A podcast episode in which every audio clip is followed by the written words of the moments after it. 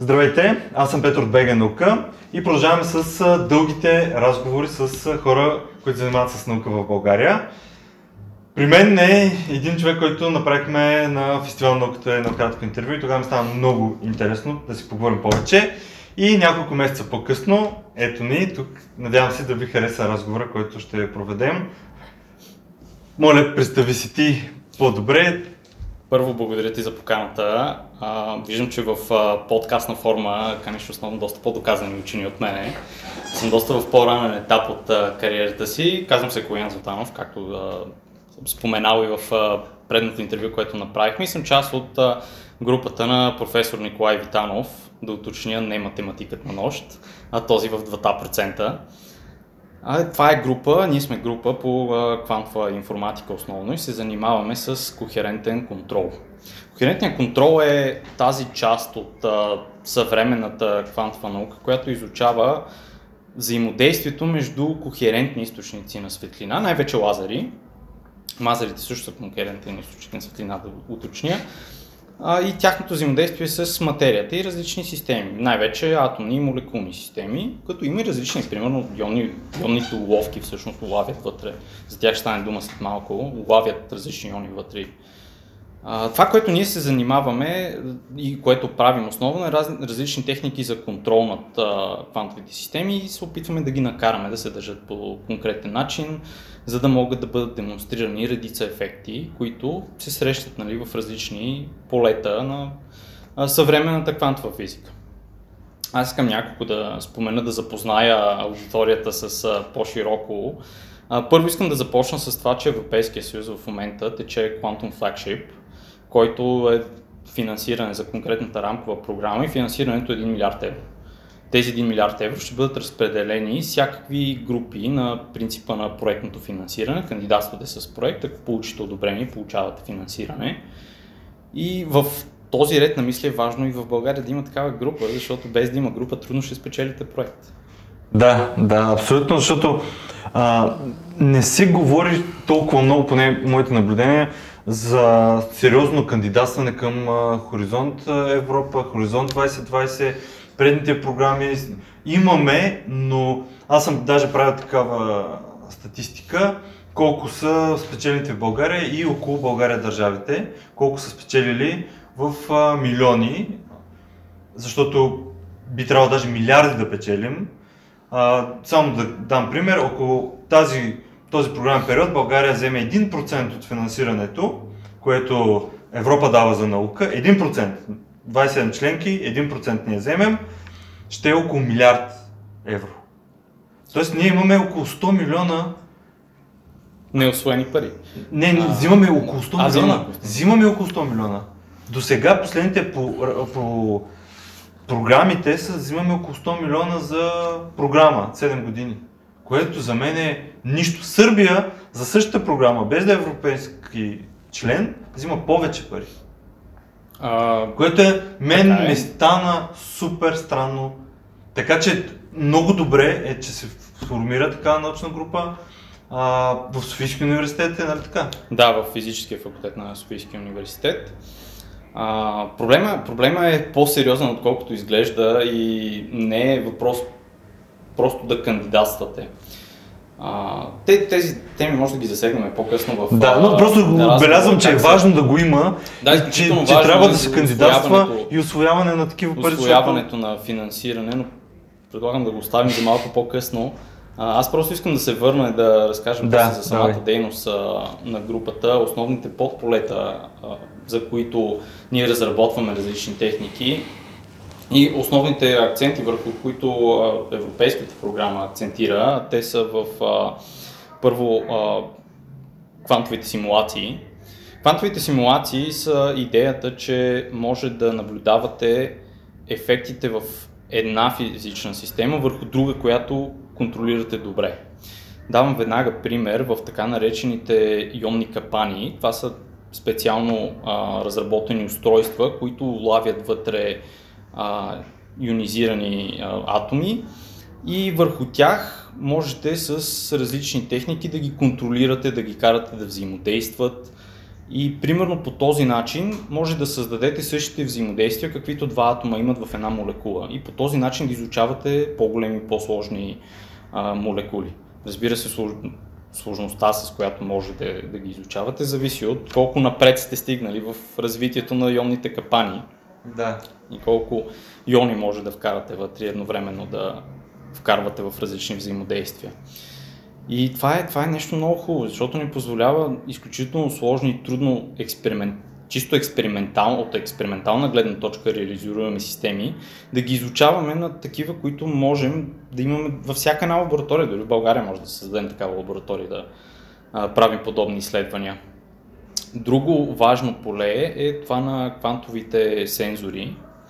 А, в а, изобщо това, което прави квантовата механика изключително интересна е наличието на такива некласически състояния на материята, като състоянията на суперпозиция. Може да вкарате една квантова система в такова състояние. Повечето от вас най-вероятно са чували за експериментите на, мисловните експерименти на Шродингер, за Шродингеровата котка.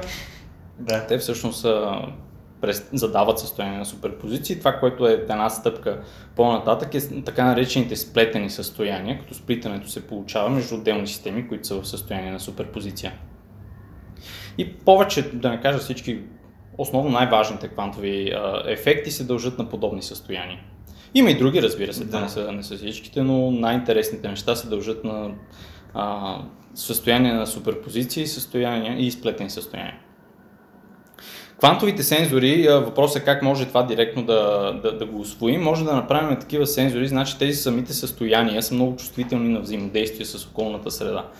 Примерно, ако създадем сега тук едно сплетено състояние, едно състояние на суперпозиция в една квантова система, различни електрични полета, които са около нас, магнитни полета, сътресения, ще повлияят на състоянието и това е измерим ефект, ние може да го измерим. И по този начин може да направим сензор, който да улавя точно подобни взаимодействия на външната среда. На, а, едно от а, приложенията, за което а, чух на една конференция един от експериментаторите да а, разказва, е примерно може да се създаде сензор, който вие да имплементирате в часовник и той да мери, примерно, финни магнитни полета, които проистичат от това, че в кръвта ви има някакво количество желязо или други метали. Тяхното движение създава много финно магнитно поле. Вие може да го измерите това и по този начин да съдите за човешкото здраве. Нали, в различни приложения. Самата, самия метал в кръвта създава магнитно поле, което може да се направи в... Ами има, има и ионизирани частици, да, но елек... толкова електрони. финно нещо е това, нали? Ние мерим магнитно поле на доста големи обекти. Метали, да, големите. А... Но вече може да се направи за това, което самия часовник да ни казва отиди на лекар, примерно. Ами сега дали ще ви кажа точно да отидете на лекар е по-скоро спекулация, но със сигурност може да извлечете а, някакви нормативни стойности, които да ви кажат дали стойностите ви са в нормата или не са. Той сегашните технологии го позволяват. Въпросът е каква е точността на тези сензори. Идеята е, че квантовите а, сензори ще имат много по-висок сигнал to noise ratio, да. което означава сигнал към фонов шум, нали? ще могат да засичат много по-слаби събития. Това е основната идея, с която се предполага, че ще бъдат много по-точни от сегашните системи, които ги има, защото в сегашните смарт часовници също има сензори, да. които бих казал, че вършат а, добра работа, нали, да. си има напред цена-качество. Да, да. А, са достатъчно добър показател, примерно да ви кажат, че нещо не ви е наред и трябва а, да си Те можем ли бъдещето тогава в телефоните и в тези часовници да бъдат много по, а, как да кажа, по-сериозни и точни и които да работят за, не само за здравето ни, но и да кажем за по-улеснението на живота ни и това те, те... колко далече е във времето. Ами аз не бих казал, че далече. В момента сме горе-долу в а, златните години на втората квантова революция, в която а, след малко ще стане дума и за квантовия компютър и преследването на тази цел. Но съвсем не е далече в а, бъдещето доста близко са. Тези неща са пропорционални на броя хора, с които се занимават и финансирането, което разбира се, се държавите да. отделят а, за такава дейност и е много хубаво, че сега вече дори на европейско ниво вече, защото Европейския съюз има много по-големи ресурси, от която и да е държава членка. Да. А науката се финансира основно чрез държавно финансиране. Бизнеса може частично да допълва това, но не може да бъде основният мотор на финансиране.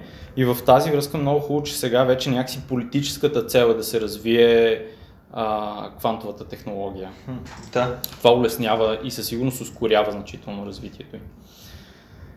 А, друго нещо, да, да, ти както спомена а, за часовниците конкретно, разбира се, има най-точните часовници в момента, които имаме, атомните часовници, те работят на подобен, на точно такъв принцип на а, състояние на суперпозиция. И те дават най-добрата точност, те разбира се нямат а, да кажем, голям, голямо влияние върху ежедневния живот на обикновения Да, и голям човек. принос, нали, голям в- принос. Да. Но са доста, особено за научни цели. Сега, разбира се, може да се спори за GPS-а, за да имаме точен GPS, не трябва изключително точен часовник, така че имат някакво влияние върху ежедневния ни живот, но има много редица други Да. идеи за сензори, които бих имали много по-голям импакт, особено върху човешкото здраве. Трет- Третата тема, за която исках да говоря и малко-малко навлизаме в нея, е преследването на тази заветна цел на построяването на механично устройство, което да работи на чисто квантови принципи, да извърши изчисления на квантови принципи, така наречения квантов компютър. Моят ръководител, професор, Николай Витанов, има а, толк в YouTube, може да сложим линк по-късно, в който да. даде хубав семинар наскоро, в който обяснява основните идеи по-надълго и на широко. Това, което аз искам да спомена, че а, в момента има няколко компании. Първо, квантовите алгоритми вече не са мит, какъвто бяха примерно преди десетина години. А, вече има, има компании, а, компанията D-Wave е една, която вече Да. демонстрира първия квантов алгоритъм, който е Quantum Annealing. Той ви позволява да намерите минимум една функция, значително по-бързо от а, другите класически аналози, класическите алгоритми, с които това може да се случи. Също така има редица други алгоритми, как Добре, да го кажем а, за тези, които не са запознати толкова добре. Каква е разликата между компютър, суперкомпютър и квантовия? Тоест, какво по-добре прави квантовия компютър от един суперкомпютър или от обикновен компютър?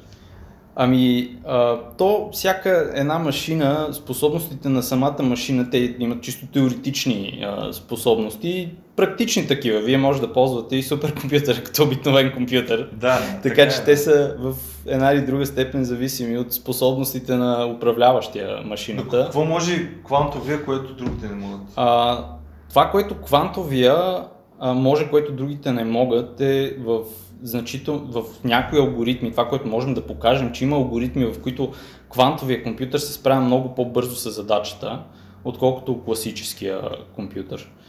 А, най-очевадният пример, който, в който това се демонстрира е примерно факторизирането на различни числа. Примерно в момента комуникациите, които имаме, те се базират на така наречен Public Key Distribution. Тъй като ако аз искам да ти дам едно съобщение без никой друг да го прочете, нали, единият начин е Private Key Distribution, да. ти дам и шифъра, с който да го отвориш Да. и да го прочетеш, само че ако ти си на другия край на планетата, много трудно ще си размениме ключа и за след... А, то си трябва да имаш на предвид, че аз ако ти го давам много пъти и някой ни подслушва, той със статистически анализ ще може да разбие ключа. Да. Така че може да го ползваме само веднъж този ключ и да е безопасен.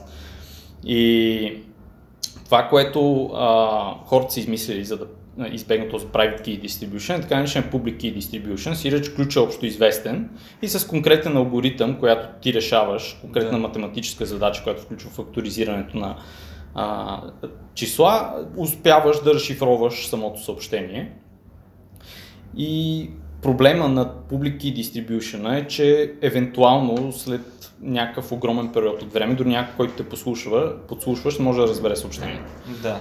А, примерно, квантовия компютър а, веднага ще може да го реши това. Там е голямото предимство. Той ще може да разбие тази комуникация. Много бързо ще може да факторизира числата и това, което би отнело примерно три живота на Вселената като време, би се случило за много по-кратък мащаб, ефективно достатъчно бърз, че да може да прочетете информацията от съобщението и да се възползвате от него. Тъй като най-вероятно ви интересуват съобщения преди 100 години. Да, да. Тоест, това е полезно да кажем за служби. Ами той по принцип паралелно с разбиването на този ключ се зародиха и квантовите комуникации, които ви позволяват а, да имате да го наречеме абсолютно сигурен канал на връзка, което означава, че когато някой ви подслушва, вие може да разберете. Точно защото отново начинът на комуникация се базира на сплетени състояния и те са много чувствителни на външни вмешателства и на измервания. Всяко външно вмешателство всъщност представлява вид измерване върху квантовата Тоест система. интернет а, се включваш и друг човек е включен в интернет и може да разбере дали някой... А... Да, квантовите комуникации ви позволяват а, да разберете дали някой ви слуша в момента. С класическите не можете в момента, примерно ако не използваме Е, никаква... да, да. да упростиме. Доставчика като цяло, нали, акта, ако помниш, беше е такъв природ, някакъв закон на Европейския съюз, даже май на световен беше, който трябваше да задължи а, доставчиците на интернет да записват абсолютно всичко. Всеки един лог, ти теглиш филм, къде, в кой сайт, колко време си седял, всичко това се записва. Което буквално се следене. Сега не знам дали го има, и, но те имат технологията да го направят вече много по-ефтино, отколкото преди 10 години. Ами той в Оруеловия, Оруеловия роман е същата ситуация. То е налично, ти просто не знаеш дали някой гледа в момента или не гледа. Да. Той в момента без, да, без активно да подслушват, човек носи със себе си устройство, което му знае положението. Хората редовно се тагват и сами си казват къде са. Абсолютно. С кого са, какво правят. А, да. В момента, особено с навлизането на Machine Learning технологията, всеки един потребител представлява един файл на сървъра и по този файл на сървъра, човек, който въобще не ви познава, но е накарал машината да, Да. ви познае и вие сте допринесли значително с това, може да си направи много добра представа за вас. Именно този а, Да. принцип работят Да. самите предложения за реклами, нали? защото Да, машината точно, оп- да. опознава какво предпочитате и какво не ви харесва. И какво ще подобри Да, квантове? да, всъщност квантовата комуникация ви позволява да разберете дали някой ви слуша в момента или не ви слуша. И това ви позволява винаги да прекъснете моментално а, Връзка. самата връзка и да почнете наново.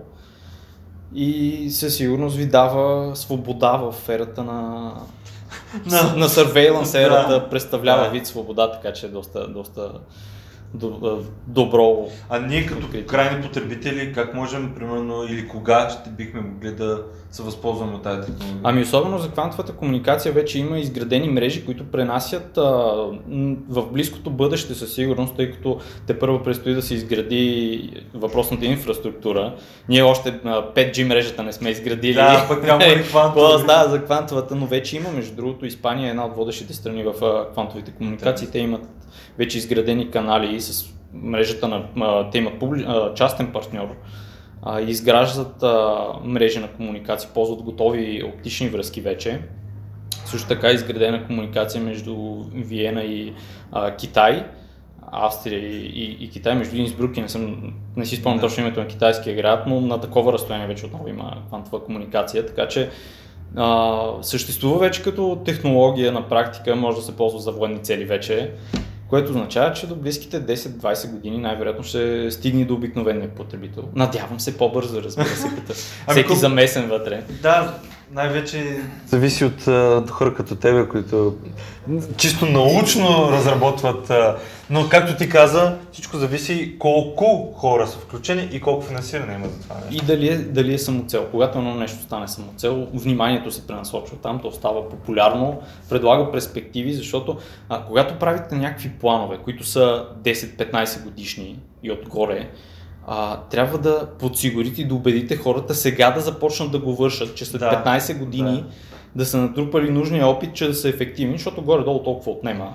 Ами то това е. А, за това и не се разбира толкова добре науката, защото когато се финансира наука, реално резултатите излизат точно около след 10, 15, 20, даже и повече В години. някакви случаи повече. Даже, даже в някакъв случай доста повече, да.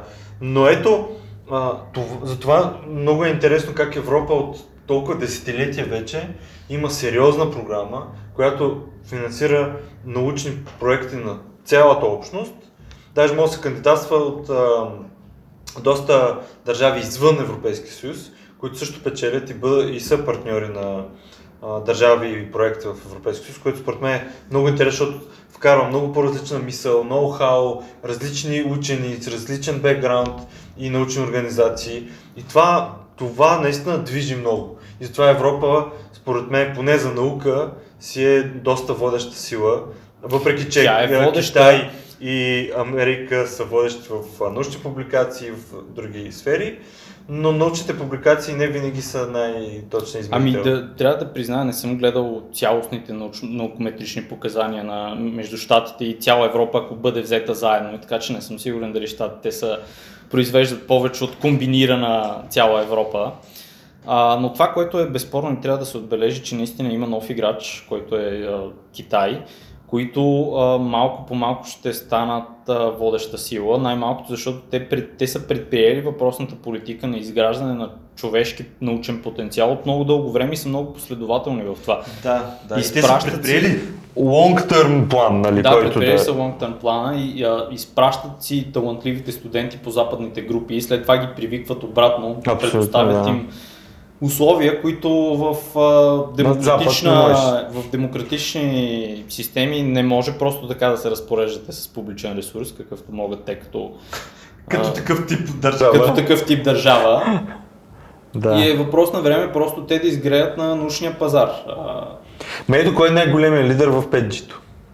И, и, и, а това е супер нова технология, която а, всяка държава си бие да, да се инсталира в а, инфраструктурата, защото това ще създаде много по-работеща економика, бизнес, а, публично-частно партньорство и така нататък, защото а, това ще даде най-яки пример, който съм чувал е, а, ще се будят а, един хирург от Бразилия и ще му кажат, че в Англия има много важен случай, който само той може да поеме и той чрез робот, който прави операцията, чрез 5G няма лак, няма никакъв проблем да се действа на мили, микросекунди, а, точно за някакъв вид операция и той може да извърши операцията в другия край на света и без никакъв проблем. Защото със сегашната технология интернет Доста не, не рисково, се... разбира Много се. рисково това, супер рисково. Но 5G-то приключваме с риска за... Ами със сигурност, това е едно от приложенията, със сигурност ще се намерят и други, като примерно автономните превозни средства. Вече работят ще- в някои от градовете. Ще могат да бъдат контролирани, да се Да. дава приоритет в пиковите часове. Сигурно ще има безброй много приложения. А, но да се върнем обратно, аз искам нещо друго да отбележа, че а, всъщност Европейския съюз, аз поне не харесвам политиката му да приема а, чужди учени, защото в един момент нищо повече не ги задържа в Европейския съюз. Те спокойно могат да пренесат идеите обратно. А, Китай, особено аз съм против особено а, политиката на Китай, която не, не уважава въобще никакви правила за интелектуална собственост. Да. Разглабя едно устройство, почва да го произвежда. Да, ефективно смъква цената навсякъде, но е голям проблем за западните економики, които правят първоначалната инвестиция в разработването. Милиарди. Да. Да, и да не говорим, че винаги има и обикновено има а, публични средства намесени и накрая те просто взимат на готова една технология, освояват я и Да. по- почват да продават. И това се наблюдава дори, той, разбира се, ние имаме полза от техните учени, които идват, бихме имали полза, ако те останат, защото ако просто дойдат, вземат ноу-хау, вземат си парите и после Да. се тръгнат и отидат в Китай, еми трудно Да, ще да, убедите, че това, това- е добър модел за разработване на наука. И искам само да, Да. отбележа, че примерно дори по, а, по програмата, която аз бях стипендиант а, по Мария Кюри, тогава а, имаше 70% от кандидатите идваха от извън Европа. Което само показва и до Това е каква степен се интересуват въпро... европейските студенти от а, STEM науките.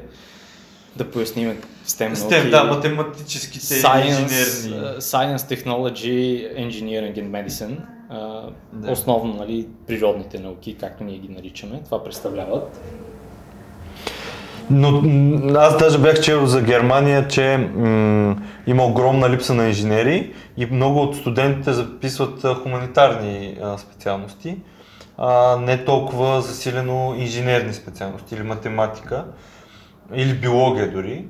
Повече социални, като социология, философия, арт и така нататък, което има много плюс за обществото, но, но, но обществото дърпа чрез а, а, създаването, нали? Затова имаме а, индустриалната революция не е създадена от а, художници.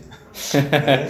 Макар че аз съм завършил културология и за мен а, нали, social science е супер основно нещо на, на човека, защото технологиите сами по себе си нищо не могат да направят, но а, не би трябвало и да се пренебрегва това нещо. Ами те, хуманитарните науки са един вид храна за душата. А, проблема е, че а, преди да си нахраните душата, обикновено трябва да си нахраните стомаха, а, което Да. изисква. И то, това, това явно се демонстрира, че а, за да стигнете нивото, в което да почнете да берете плодовете на социалните науки, обикновено трябва да претърпите едно нужно технологично развитие, така че първичните ви нужди да, да могат да бъдат задоволени. А, трудно ще продадете западната философия на бедните страни в Африка, например, където е всекидневна борба за Да. храна и Да. вода, например. Така че а, аз не считам, че нашата страна е, нали, разбира се, считам, че е по-развита от африканските страни, не считам, че е достатъчно развита, за да е напълно в клуба на богатите европейски държави, например. Да, да. Но Затова- тук също мисля, че е слабо а, зас- застъпено инженерните науки, STEM науките, айде да на краката. Ами, да, биха се радвали на много по-голям интерес, но то все пак... Как е във то физически факултет? Ами, слаб, до, доста слабо а, представителство от гледна точка на брой студенти. Не, няма много кандидати. А, Но то- предполагам, това са университета, айде, физическия факултет като такъв факултет, може би най-добрите специалисти, преподаващи тези науки са там. И въпреки това Еми, няма... то има класация. Има класация на университетите. Може да видите всеки един университет, кой произвежда научния труд, кои са факултетите, които генерират основния научен труд. Аз ме да твърда, че физическия факултет е Той е Е, един от топ. Ми заедно с химията и с математиката, това Да. са и биологията, разбира се. Да. Аз защото Как- интервюрах няколко човека, медицинската. да, края на миналата година от там и ми направи огромно впечатление колко истински специалисти на световно ниво. В смисъл, както Да, твой ръководител, професор Витанов, той е в тези 2% на Станфордската статистика или... Да, тя е, е една статистика, която излезе наскоро. Доста престижна статистика. Разбира се, ние не я приемаме. А, И то е интересно. на сериозно, той самия Николай не я приема на сериозно, защото на всеки му е ясно, че ако размените критериите, класацията ще се пренареди, но е хубаво Да. все пак да има нау- наукометрични показатели, Да, които да, да, ви да. показват, примерно, че даден човек систематично в продължение на много Това години е, да. се е трудил и е, компетенцията му не е просто една а, титла дадена от учебно заведение, зад нея стои сериозен труд, който е трупан с години. И на това се базира цялостната му компетенция. Аз вярвам, че всеки отдал се толкова много на науката си, би постигнал подобни резултати. Въпросът, моите наблюдения са, че много хора или спират, или късно започват а, да се занимават сериозно с, с наука. Говоря за България. Интервюрал съм доста учени и ми прави впечатление, че а, имаме уникални умове, уникални, но поради много различни причини, много често битови, заради ниското заплащане последните 30 години на в, да си учен в България, последните 30 години въобще не е окей. Ами- Последните 5 години мисля, че станаха доста по-добре нещата. Последните години има, има целенасочена стратегия и това е добре. Но нещата са много различни да, не да изхранваш а, семейство от 90-те години с наука и да О, изхранваш се, това е 2020 година нали, Това семейство с наука. те първа проблемите, с които ще се сблъскаме, защото чисто исторически а, как вървят нещата, имате един а, научен потенциал от а, кадри, които са наследство, идва примерно демокрацията, имате някакво наследство от комунизма, хора изградени, които са имали адекватно финансиране, разработили са се, работили са на върха на възможностите си, разбира се. Да. А, и те са били изградени като учени. Изведнъж идва демокрацията, финансирането изчезва тотално. А, и цялото поколение, което трябва те първа да се изгражда като учени, извършвало е- едно своеобразно геройство, да успее да се Да. развие като научен потенциал, защото Сега е много лесно човек да отиде на Запад, като сме в съюз и когато ви приемат, минавате само с лична карта на летището. Ма и родителите на повечето вече имат и възможност да изпратят децата си. 90-те и малко след Да. това Много по-достъпно е. Много да, по-достъпно в м, днешно време. Много трудно да изпратиш студент в София, а пък да го в изпратиш, да го изпратиш в Лондон да учи е нещо като почти невъзможно. То, той сега е почти невъзможно да изпратиш човек да учи в Лондон, тъй като Лондон е от най-скъпите градове в, а, Шотландия. А, да, и изключително, просто изключително скъпо е в, а, в Лондон и това е и основният проблем. При нас съм бил в Imperial College, а, съм гостувал няколко месеца и там примерно студентите, даже сме да твърда, че в нашия физически факултет има по-силни студенти със сигурност. А, относно, примерно, развитието им, чисто като на, когато стигнат ниво докторант и почнат да се развиват, със сигурност германски университет в Дармштадт, в частност, със сигурност беше по-добър. А, защото в Imperial College, примерно, всеки човек, който наемат, то понеже е много престижно място, и всеки човек, който наемат, е вече а, идва с една много сериозна биография, която се стреми да развива и да поддържа. И респективно всеки един има все по-малко време да обръща чисто като внимание, да, Да. да обучава студенти и да наглежда докторантите си. И са оставени горе-долу на произвол. И в допълнение това, че е изключително скъп град за живеене, а доктор, докторанта насякъде Е докторант, е, е докторант, насякъде му плащат като за докторант. Да. И е все по-трудно. Каква е перспективата на някой завършил Imperial College да остане в Лондон, да получава нищожни пари на фона на цената на живота? Да. За него е много по-добре да отиде в Германия или в Австрия или в Франция или в Италия, в който да е голям западен университет, вместо да остане, да остане там. Така че това, че е едно място изключително престижно за работа, не означава, че то предлага най-добрите възможности за обучение. Да, Imperial College е точно такъв пример, защото разбира се, като минем една стъпка над докторантите и вече почнем първите назначени позиции, там това са безспорни хора, които Но ето виж Са колко голяма разлика. Най-водещите университети, добре, този водещ университет не създава толкова добри кадри, колкото би трябвало, щом е толкова нависоко в класациите на а, работещите вътре специалисти. Защото физически факултет, аз водих а, скоро, днеска между другото ще пуснем един разговор с а, ректора на висшето образование, той е Висше училище по телекомуникации и почти, мисля, се казва, университета. А, и там също това си говорихме с ректорката и тя разказа как според нея в България въобще не е лошо висшето образование. А, дори е много по-добре за българи, защото го учим на нашия си език. Можем а, да се възползваме от всички, както си говорихме, програми за пътуване в момента европейски, които ти плащат да отидеш някъде. Аз съм обиколил доста европейски държави и градове, благодарение на европейски проекти за обучение. И Европа ти плаща за това нещо. Европа ти плаща ти да продължиш образование, да се доразвиеш и така нататък. И, и, и мисля, че точно това и сега стигаме нали, до този извод, че влезте в физически факултет. Да, аз искам да използвам случая да рекламирам а, предстоящата магистърска програма, която нашата група организира по квантова информатика. А, влезте в нея, защото предстоят златните години на втората квантова революция. Със сигурност почват да се зараждат най-различни фирми. Те ще плащат добре, заплатите ще са подобни на тези в IT сектора. Трудно разбира се да се предвидят от момента, но имайки в предвид, че Да. има... Специалисти са кът. Специалистите са къд, да, няма, няма, няма голямо предлагане на кадри, със сигурност това ви поставя, би ви поставило в една много изгодна позиция за бъдеще. Защото и покрай това ще научите и редица други а, умения ще придобиете, които да ви помогнат със сигурност да се реализират и никога да не се притеснявате дали ще работите работа Да, свързана с да. образованието ви.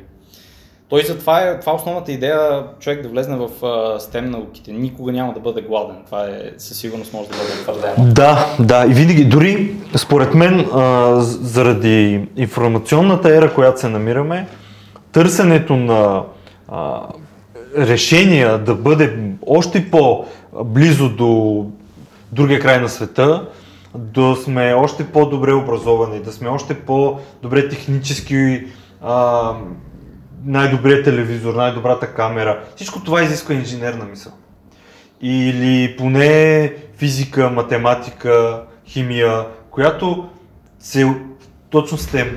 Така че това, това със сигурност ще е, може би, следващото. Аз наистина си мисля, че ние а, сме в едно такова положение на някаква технологична революция, която не го усещаме, но а, и Ами не осъзнаваме 5G-то, част, да. не, не осъзнаваме в какви времена живеем. Да, абсолютно. развитието на технологията, разбира се, тъй като тя технологията не се случва от днес за утре, а е някакъв дълъг процес, който постепенно, когато се случват промените от ден на ден.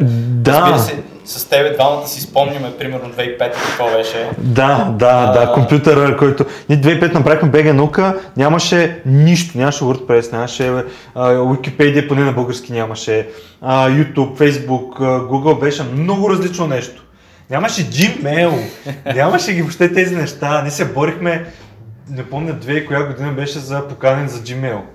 И въобще беше съвсем различен а, интернета и технология. А първият компютър, който аз имах, беше, а, мисля, че беше нещо от сорта на 120 мегабайта RAM. И аз много се радвах на, на такъв компютър, нали, с а, 1200 МГц процесор. И си казваш, еха, каква машина имам, нали, 2004 2003 Да, да, да не И ги говорим, че Че, имаше и компютърни клубове, когато... Е, то всички оттам са тръгнали най-вероятно. Сега, еми сегашното поколение никога няма да разбере какво, Да, какво да. са изпуснали, защото Да. това няма да се върне. Абсолютно, но ето А. технологиите тогава до сега колко се промениха, ама колко. Да, и- Телефон, това никой не си представяше, поне моето обкръжение, и аз самия, че ще има такъв тип технологии след няколко години, които компютърът ти ще е а, в ръката и ще можеш да правиш всичко. Всичко, което можех да преди да правя на един компютър, даже тук мога да го правя, плюс много, много, много. Така неща. е, безспорно развитието на технологиите има голям отпечатък върху живота ни. А това, което следва, И това, което следва, разбира се, има още по-голям. И то това е някаква такава тенденция, защото виждаме как машините все по-често изместват хората, особено в а, дейности, които не изискват ос- особено, особени когнитивни способности. И все по-често и машините почват да се справят по-добре от хората, така че едно от нещата, които си струва да се замислиме за в бъдеще, а, колко работни места, ако нямаме нужните Да. технологични умения, колко работни места ще останат за нас.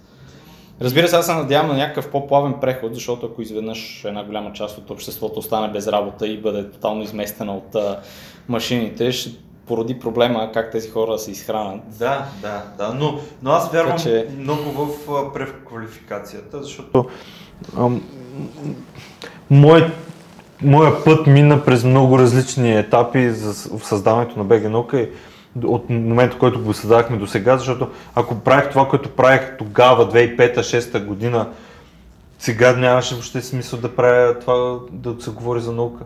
Защото никой нямаше се. да... Преквалификацията е нещо хубаво, но тя не винаги е възможна. Ако човек е вече Да, на над 40 години, трудно става... а, Програмист, да кажем. тру- трудно ще стане програмист. Да, ако е бил шофьор на тир, защото тировете най-вероятно ще започнат да се управляват само от машини. има в, в, тази, в този ред на мисли средното образование е изключително важно, защото а, ако имате добра основа от средното образование, е много по-лесно да влезнете след това в, а, а, във висшето образование и да се справите добре, да не са просто пропилени години, които сте пропиляли в публично финансиране, финансирането на родителите и най-вече собственото си време. Да. И накрая имате удостоверение за това, че сте завършил нещо, но просто нямате уменията. Ми идваме и на тая тема, която предварително си говорихме да, да обсъдим за комуникация на науката, защото за мен и образованието е тип комуникация на наука. Учителят трябва да преведе на разбираем и интересен език цялата тая научна информация, която а, се е трупала през годините. Учител по физика трябва да преподава елементарно, разбираемо и интересно физика на децата. Защото аз в моето си образование м- не съм получил почти по нищо адекватно, затова и съдах БГ наука и издях 3 години в библиотеката, не в училище, но това мен ми липсваше много. И, и има голям проблем като влях в университета. Много сериозен проблем.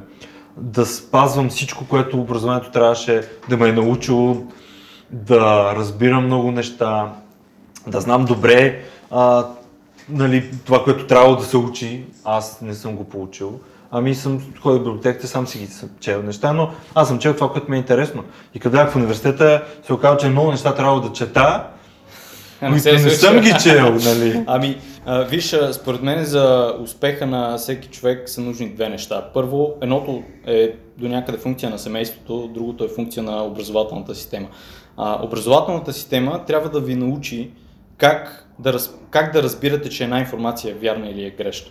Всичко, останало, фундаментално трябва да е. всичко останало трябва да е на заден план. Училището просто трябва да ви научи, като някой ви каже една информация, вие да може да намерите способите и Да. начините, с които да различите това вярно ли е или е грешно. Да. И второто нещо, което според мен е по-скоро функция на семейството, а, е да ви научи на дисциплина, да имате дисциплината да отделяте време за Да. самообучение, Да. за личен прогрес, за личностно израстване, да развивате личността си, защото без дисциплина, значи особено когато остане въпрос за а, образование в, а, а, да кажем, полета, които изискват високо ниво на абстракция, се изисква известна доза повторение на концепциите, за да можете просто да ги освоите чисто технически. Ако вие нямате дисциплината това повторение да се случва през равни Да. интервали от време, Да. а, много трудно ще успеете да... Това, което най-вероятно ще се случи е да си вземете изпитите и след време да го забравите. То това се случва много. Постоянно. То това се случва много, обаче забележи, че всеки, който вземе шофьорска книжка, не се не забравя в последствие да шофира. А, Да, да, ето, но много неща. затова, като казваш преквалификация, някой, който отдавна е, за него математиката е приключила, от когато са заместили цифрите с букви, трудно в последствие ще бъде приучен отново на абстрактни концепции, с които да накара една машина да свърши някъде. Еми да, да, сигурно е така, да. Но, И- но тук пак стигаме за...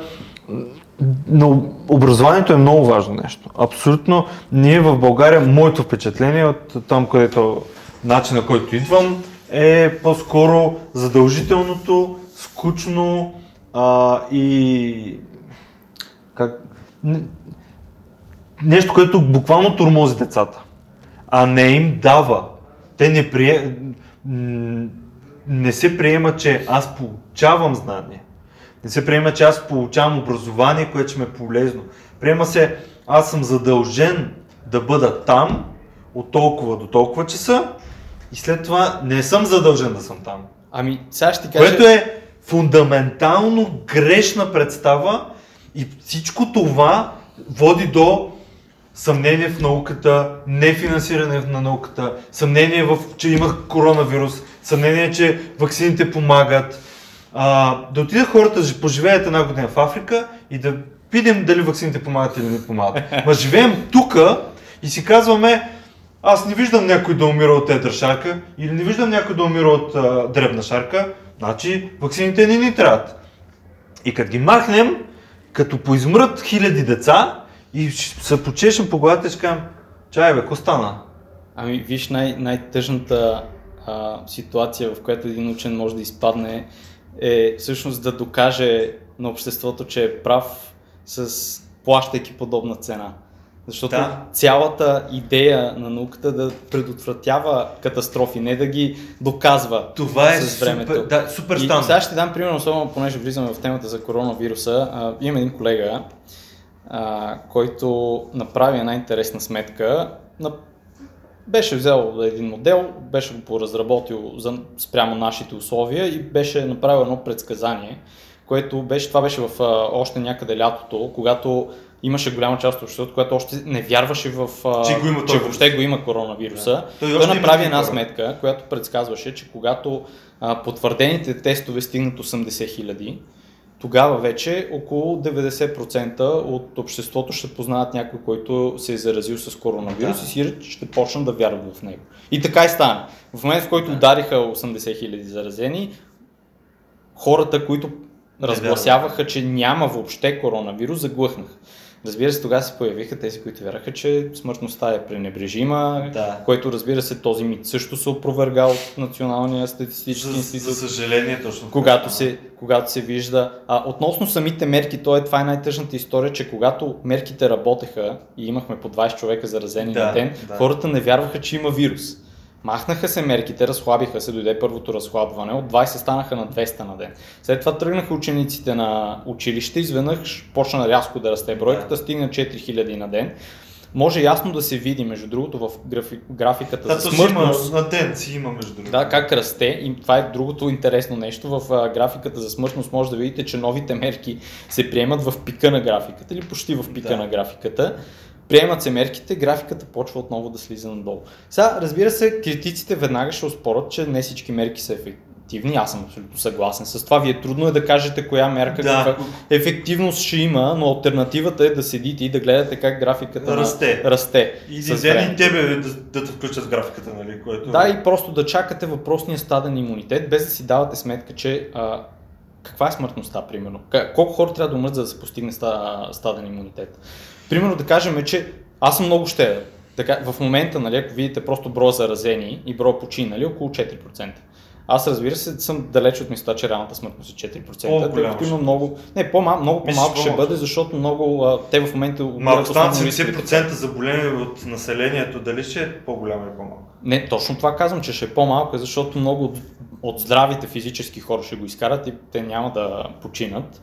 А, и тогава смъртността, нали, от, защото тя смята като броя починали от общия Да. брой заразени, тя ще падне драстично. Да кажем, че половин процент или някакви части от процента. Това на 6 милиона все пак са 3-40 хиляди души. И, и тук съм много щедър. Трябва ли 3-40 хиляди българи да умрат преждевременно, за. Да. да разберем, че това нещо можеше да бъде предотвратено? Или най-малкото да отидем и да се вакцинираме? Ами да, то това е, защото а, пуснах интервю с а, професора Милен Георгиев, той също е тези 2% между другото българи, и от Станфорд, и той това каза, на статния имунитет, т.е. всички да го изкараме, е нещо, което да кажем мишки, маймуни, лъвове и други животински видове на тая планета правят. Защото те нямат развитие мозък, който да създаде а, инструмент да реши този проблем. Ние, хората, по някакъв начин имаме мозък, който дава възможност ние да решим този проблем, без да измрат тези 30-40-50 хиляди човека. А, и другото, което е за какъв период ще стане това нещо. Нали? Смисъл, може да стане за 3 години, което означава, че 3 години ние ще се влачим без да... Ами то притеснителното не е въпросния период, а повторяемостта, защото Да, както точно. той каза, аз между другото го гледах Да. да. този подкаст, както и той каза, колкото по-често влизаме в контакт с животинския свят, толкова повече нараства вероятността Да. да има нова пандемия, особено като света е, все, става все по-глобален. Точно. А, и това, ако почне да става на всеки 3 години, Ние трябва странен живот ще живеем, нали? Но въпросът ами, е, че... трудно ще почнем да, да оправдаваме идеята за пенсионна система, например, тъй като хората едва ли ще искат да, си дават парите с обещанието, че че ще доживее до ще тогава. доживеят да, да вземат тия пари обратно. Да. Но ето, ние сме измислили а, метода вакцина, който ще реши този проблем. И ние хората си казваме, не, ние предпочитаме да бъдем като мишките, маймуните и други видове, които нямат мозъка да, да измислят вакцина, Ами което за е- мен е странно. Това е най- най- най-пагубното отношение на обществото. А, до някъде е виновна образователната система, до някъде човек трябва да поеме лична отговорност за подобни неща. Сега, на мен не ми харесват няколко неща. Примерно, един професионален спортист. Има случаи, в които може да взима огромни цифри, като да речем 350 хиляди паунда Да. а, на седмица, без да има право дори да участва в едно спортно състезание. И в същото време а, хората казват, окей, то това е свободния пазар. Има високо търсене, частните Да. компании има право да, Да правят да правят каквото си искат. В същото време, изведнъж се появява високо търсене за а, вакцини, случва се някаква пандемия и общественото мнение става, тези компании искат да печелят на Да. гърба на здравето на хората. Да. И Ама, мене ми много е смешно. 15 милиарда беше цифрата, която прочетох, че ще спечели Pfizer а, за ваксините, мисля, че за една година. Apple, който прави iPhone, нали, имат си онлайн сервиси и всякакви неща, но всички знаем от iPhone и Mac компютрите. За миналата година имат близо а, 110 милиарда профит. И той е много увеличен благодарение на хората, че си купиха много техника, защото седят вкъщи не в офиса. Тоест, ние обвиняваме този дет, ни направи лекарството, в случая че вакцината, предоставя решение на, и той спечели, той печели, колко печели? 15% от една от технологичните компании, които продават техника за вкъщи.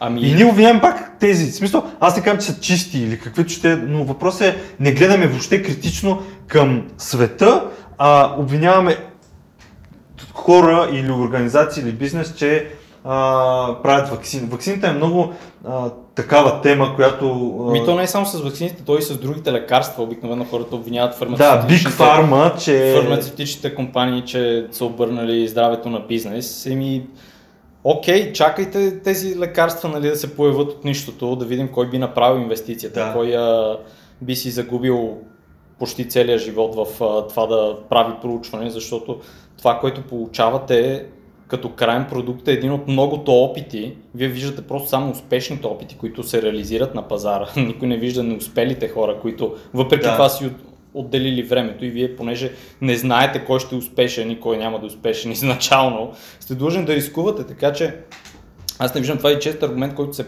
се прави в а, спорта, нали, че много хора се а, занимават с а, спорт, но не всички успяват и съвсем малък брой от тях и понеже брой е малък, това е оправдано, еми то тогава и за науката трябва да е така. Тези, които успяват да реализират компания, печалба, нали, чрез а, това, Да, че са да създали да компания, спечелят. трябва да са а, трябва да сме абсолютно радостни за това. Ами, тази медицина ни дава много дълъг живот, много по-дълъг от без. Е, Медицинския университет а, беше направил а, едно проучване, а, един проект, който изследваха къде има най-много столетници в България и защо тези столетници, или как по-скоро, са успели да хакнат системата и да минат 100 години и къде се намират и, и какъв е начинът. И знаеш колко е елементарен отговор? Най-много столетници има в най-големите градове, заради болници, аптеки.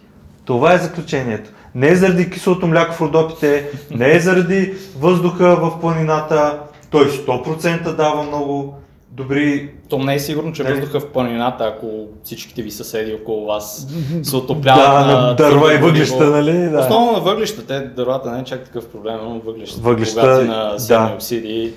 И доста по-бързо ще се заминеш нали, от града. Но въпросът е, че ето ти същото изследване, т.е. изследването даде резултат. Но ето това се прави, изследване се прави, за да разбереш смисъла и отговора на това, което Ами ти това, е, търсиш. това е идеята, значи ние затова науката е публично достояние. В момента не е точно публично състояние, тук не съм напълно честен, защото масата от списания, в които Са много публикуваме, скъпо платени. Има paywall а, за тях, но масата има все по-нови инициативи като ResearchGate, като Archive, в които може да си качите изследванията нали, с безплатно копие и те да са дос- достъпни. до А и Европа сега а, Open Science а, Има Open Science Project, да, това е да, и го, един от а, изискванията за публикуване на Open Science а, списание, които според мен сега ще... Това със сигурност допринася и е много полезна инициатива, тъй като вие дори срещате проблем като учен, че не може да прочетете, примерно от вкъщи не може да отворите, нали, ако не ползвате Да. VPN или а, примерно ако университета ви не е абониран за конкретно списание, не може да прочетете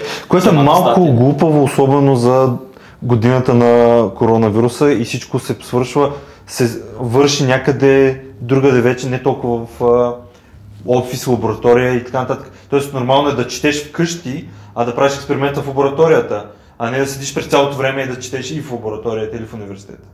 Разбира се, а, това напълно е така. Това е мой коментар Научен- просто да, върху това, защото аз също правя списание, а, то не е, не е научно списание, то е научно популярно идеята му е да създава знание в хората, които не са специалисти, което е много по-различно нещо. Учените хора като цяло са доста упорити, така че за тях, те, те, Те намират, намират начин да, да. да. се здобият с а, информация, най-малкото винаги пишат на личен имейл и всеки един автор може да ви прати а, публикацията си.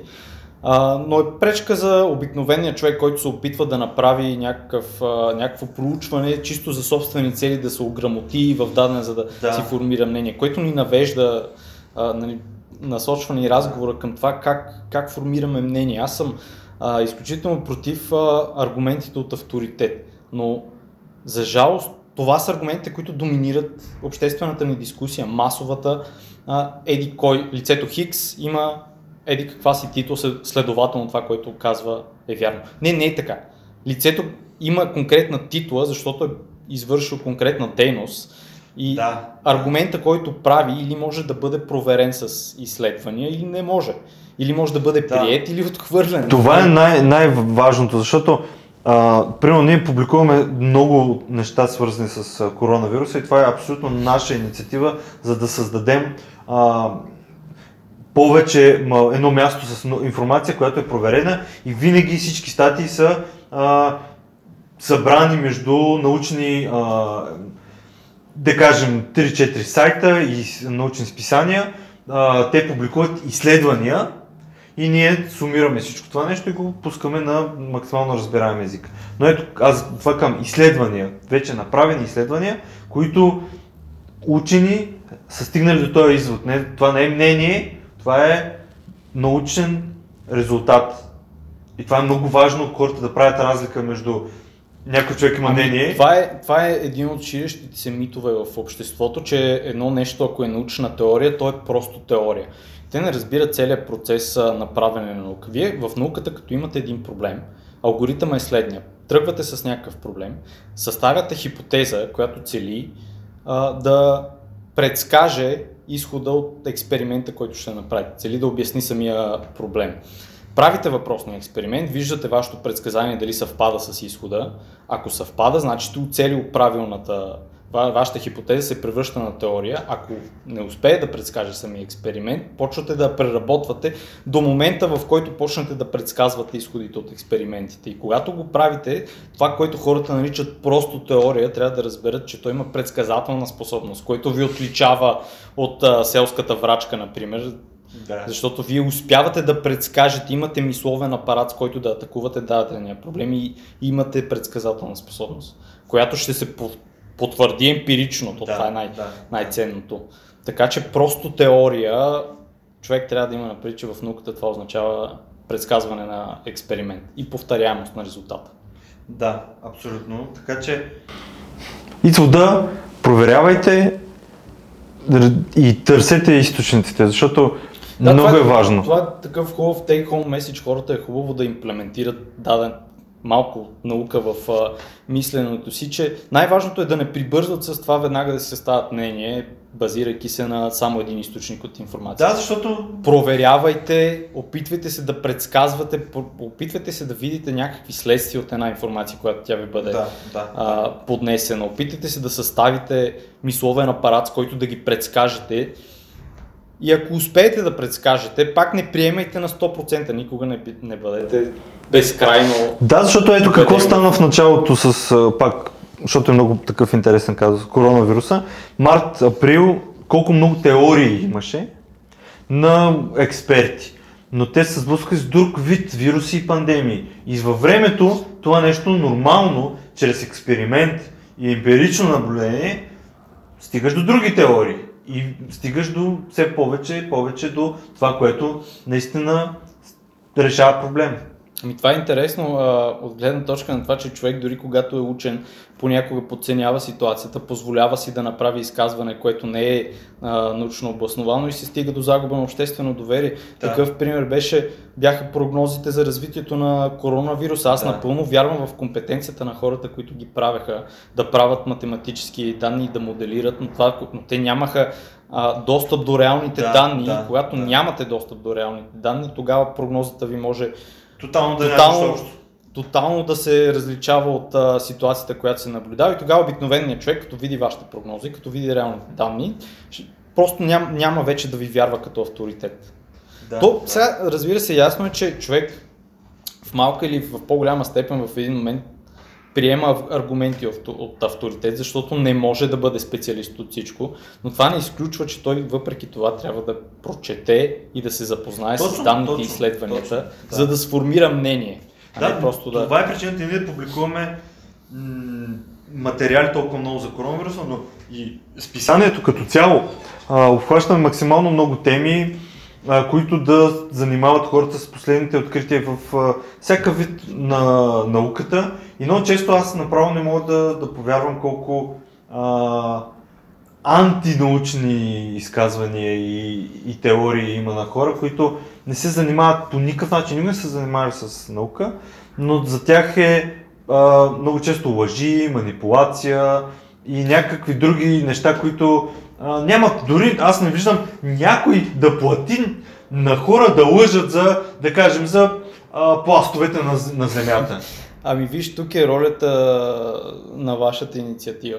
Защото, с теб, както си говорихме и преди да започнем подкаста, а, преди 10 години, а, когато излязоха първите плоскоземци, първите антиваксари, да, да, да. ние се смеехме и мислехме, че това е една нищожна част да. от обществото, която живее от другата страна на океана. Да, точно. Нали, при нас такова нещо никога не може да се случи. Е, сега, когато се прави едно проучване и значителна част от българското общество да. не желая да се вакцинира или вярва, че в а, вакцините има чипове, например, вече не ни е толкова смешно. Нали? Чипа е тука. И... да, чипа е пред нас. Чипа е там, не, никой му трябва друга. това, е, това е другия проблем на, а, нали, на липсата на критично мислене в обществото, защото тия, тия хора въобще не се опитват да атакуват по сериозен начин това да. твърдение. Добре, вие представяте ли сега са различните компании, различни чипове ли имат, ама те с едно и също Не Бил Гейтс ще захранва с чипове. да, окей, то Бил Гейтс, обаче пак смисъл напреженията в Европа, нали, по електропреносната мрежа напрежението в Европа, в Англия и в Штатите е различно. Сега той различни чипове прави спрямо географската локация. Отидем в Америка ще вземе да гръмне. Да, да смисъл, ако ви чипират в Европа, после в Америка ще работи ли чипа. Нали, подобен тип на английски има една много хубава дума, скрутани се казва, която нали, означава да третирате критично всяка една идея, нали, да, се, да опитате да оборите нали, критично, но български това не се превежда нали, точно така, но ние не го правим, ние нямаме скрутани към да, да. такъв подход не правим към, към идеите си или поне ма, обикновеният човек, масовия човек, който очевидно се е подлъгал по подобни изказвания, не, не, го, не го прави, не, не му е привично, не му е навик. Аз имам една критика към научните организации и смятам, че те също имат някакъв вид отговорност да комуникират. Да, да се, ти, ти хубаво връщаш темата да. на, обратно. Това е което аз първоначално бях тръгнал да, да, да кажа, че това е ролята на, на, на вашата инициатива, защото научният човек той няма нито времето, нито енергията, нито желанието а, да се бори с анонимни хора. Аз тук съм 100% съгласен. Да ги оборва. Да. Аз моето време искам да го инвестирам в това. Създаване на наука, нали? Да създавам наука, да се да, образовам, да. да пиша статии, да, да. работя по а, статии. Нямам времето да ги вода въпросните войни в а, Точно, мрежи. затова аз казах научна организация, не казах учените. Така. Защото научните организации са и административна организация. Те имат ръководители, имат счетоводители, имат а, цяла иерархия и армия от а, администрация, но няма нито един човек, който да се занимава активно с комуникация на науката в тази научна организация. Ами вижте, а, значи заплатите не достигат за обикновен персонал и обикновено лице, което работи като учене и системен администратор в Сейчас казвам моята критика. Е. Но то това пак е функция на... Тя, тя, аз я приемам, разбира се, тя е абсолютно така. Пиара е изключително важен, а, за, особено за разпространението. Това е начина да се... Защото много е примамливо просто да им забраним на тези а, хора да говорят и когато кажат нещо, което е дори проверимо да. и може да бъде тествано, да отидем и да им ги, да забраним, да ги глобяваме. Това е много грешна стратегия, да, защото да. в един момент, разбира се, ще се изроди като точно, всяка форма точно, на... Да цензура ще се, ще се върна обратно като бумеранг и ще ни прасне по главата. А, затова начина просто е да се борим в открит дебат с а, да, подобни да, да. неистини, да. да ги демонстрираме, да се сблъскваме с такива хора.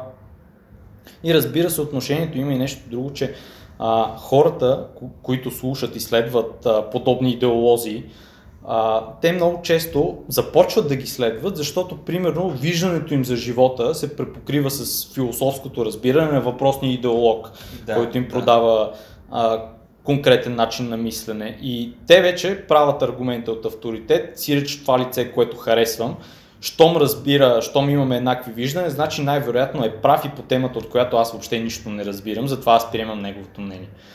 А, и обратната страна, когато ние си излагаме аргументите като учени хора, за съжаление понякога се отнасяме а, обидно, агресивно към другата страна и това ни играе да, а, лоша да. шега, защото отблъсква хората Точно. от нашия аргумент, а, самата ни агресивност отблъсква а, другата страна, те разбира се, ако можеха да вникнат веднага в аргументите, едва ли щяха да, Да станат жертва да. на някой идеолог. А, така че просто трябва да бъдем по-благосклонни. Най-малкото вие като имате роднина, който е дезинформиран с него, не се отнасяте толкова грубо, както с Точно, някой не- точно непознат, така, в който точно. намирате Опитваме се нали, да, да обясним, да разкажем, да покажем, ако има как, че това, което тази дезинформация е грешна. И то виж как са свързани нещата, защото примерно ако имаш канал а, в YouTube, нали, и се опитваш или в някаква Да. друга социална мрежа, се опитваш да направиш едно а, видео забавно, така че да бъде гледаемо, ти ползваш подобни а, методи на усмиване, на Да, да. а, да. агресивност, а, която евентуално просто на, насърчава и сплотява другата страна, вместо да ги привлече към Не, като кауза. канал в YouTube, а, ние се опитваме тези разговори да, да качваме навсякъде, да бъдат а, много гледаеми, но все пак изисква и време и желание хората да седнат и да слушат да, да се заинтересуват. Но пък гледа, попадна ми м, в YouTube на списание 8 а, едно видео, което а, е, те по- доста такива врачки, уфолози и така нататък канят. Това явно им е а, информацията, която има в списанието. И техните а, специалисти по извънземни, като говорят, се гледат към 70-80 хиляди човека за една седмица. Ами, И, и си казах, много интересно, значи ами ние с теб не ще говорим за извънземни, Да, хората по, със същата а, популярност а, се котират и научно, не научно популярните, а научно-фантастичните филми. в но ти знаеш, че е научно-фантастичен, това е филм, тъжното. Но, но желанието да вярваш в тази идея, в последствие се пренася и в а, Реалния живот, реалния да. живот. Нали, хо- хората продължават да го правят. Просто а, не е редно да ги обвиняваме те, че проповядват идеологите. Защото между, това е общото, между другото, между всички идеолози. Те винаги, забележи, забележи в вси, който и да хванеш от тези, съобщението му е едно и също. А, научения съобщение, първо да кажа, научения съобщението е а, атакувайте това, което ви казвам, опитайте се да го оборите, прочетете повече, всячески го проверявайте, дайте ми доказателство, Да. че е обратното. Съобщението на идеолога е говорете за това, което ви казвам, а, слушайте ме какво ви казвам, не е нужно вие да го четете, аз съм го проверил. Даже няма вярвайте го никъде, само аз съм го видял. Другите няма да ви го кажат. Да. Разви... И... Трудно, трудно тогава те поне мен ще ме убедят, че не го правят за лична изгода. Нали, те дори не е съзнателно, просто имат а, очевидно нужда да задоволяват егото си, да имат последователи, да го обърнат на... Да. А... Да. Но, но крайната цел винаги е най-съща, абсолютно лична изгода за идеолога и цената е платена с а, вярванията и заблудите на хората, което в един момент, както виждаш, се превръща в проблем на обществото. Нали? Когато е в малка Да. скала, Да. всички си мислехме, че не е опасно и изведнъж избухва глобална пандемия и всеки ден отлагането на вакцинация, забавянето на целия Да. процес струва животи. Абсолютно, да, абсолютно.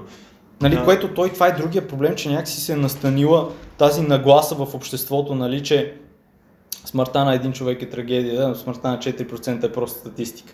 Което е абсурд. Ужасно просто да, абсурд. показва колко се е обесценил човешкия живот и как въобще ценностното ни, отношението ни към човешкия живот Да, когато не е твой познат или ти самия, не държим а, тогава е статистика. Да, тогава е някаква статистика. Нали, обаче, когато... Защото аз често съм питах хората, които въобще не вярваха или искаха всичко да се отваря веднага. И аз как добре, колко от роднините си и кои може да направиш списък, би се лишил. И всеки човек да даде този списък и тогава примерно се отваря всичко и нямаш проблем. Ето, ти си дал списъка, взимаме ги тея и, и окей. И когато хората ме гледаха супер странно, какъв аз ще им трепя хората. Не бе брат, ти искаш те, тази статистика да стане всички да наудари. Така е, така е. А, просто а, човек изпитва изключителна грижовност към най-близките хора около себе си, които вижда и забравя, че освен тях има и други, Които също са близки на някой. кои, да, които също са близки на някой. Да не говорим, че освен нали, хората в рискова категория над определена Да. възраст, има и много болни хора, има хора с наднормено тегло, хора в работна възраст, които активно допринасят а, за Да. економиката. Редно ли е да ги излагаме на риск? И най-малкото, трудно ще защитавате, че а, заедно трябва да имаме а, системи за сигурност, като полиция, като армия, като а, специални агенции. Сега колко работят, Да. това е друг въпрос, но все пак получават финансиране, все пак има хора, които са длъжни да реагират Да, абсолютно. в а, нужда и същото време ние нямаме елементарната отговорност просто да, Да, за другите хора. а, да предприемем мерки, които евентуално биха спасили живота на някой. Тъжно, но а, това е положението и вместо да обвиняваме другата страна, трябва най-добре да помислим какви мерки да предприемем, така че нашата идея за наука да се разпространява, да ограничаваме, да противодействаме с прекрасната инициатива на БГ наука. Да. Има ли нещо, което не засегнахме? Ами, поне към момента вече не се сещам. Добре. Ми, ако искаш, може да... Мисля, че доб- добър беше този Мисля, финал. че беше добър финал, да. Да. Това е, четете наука, защото нещата... Света отива на добре благодарение на науката. И хора като Калян, който прави наука. Благодаря ти.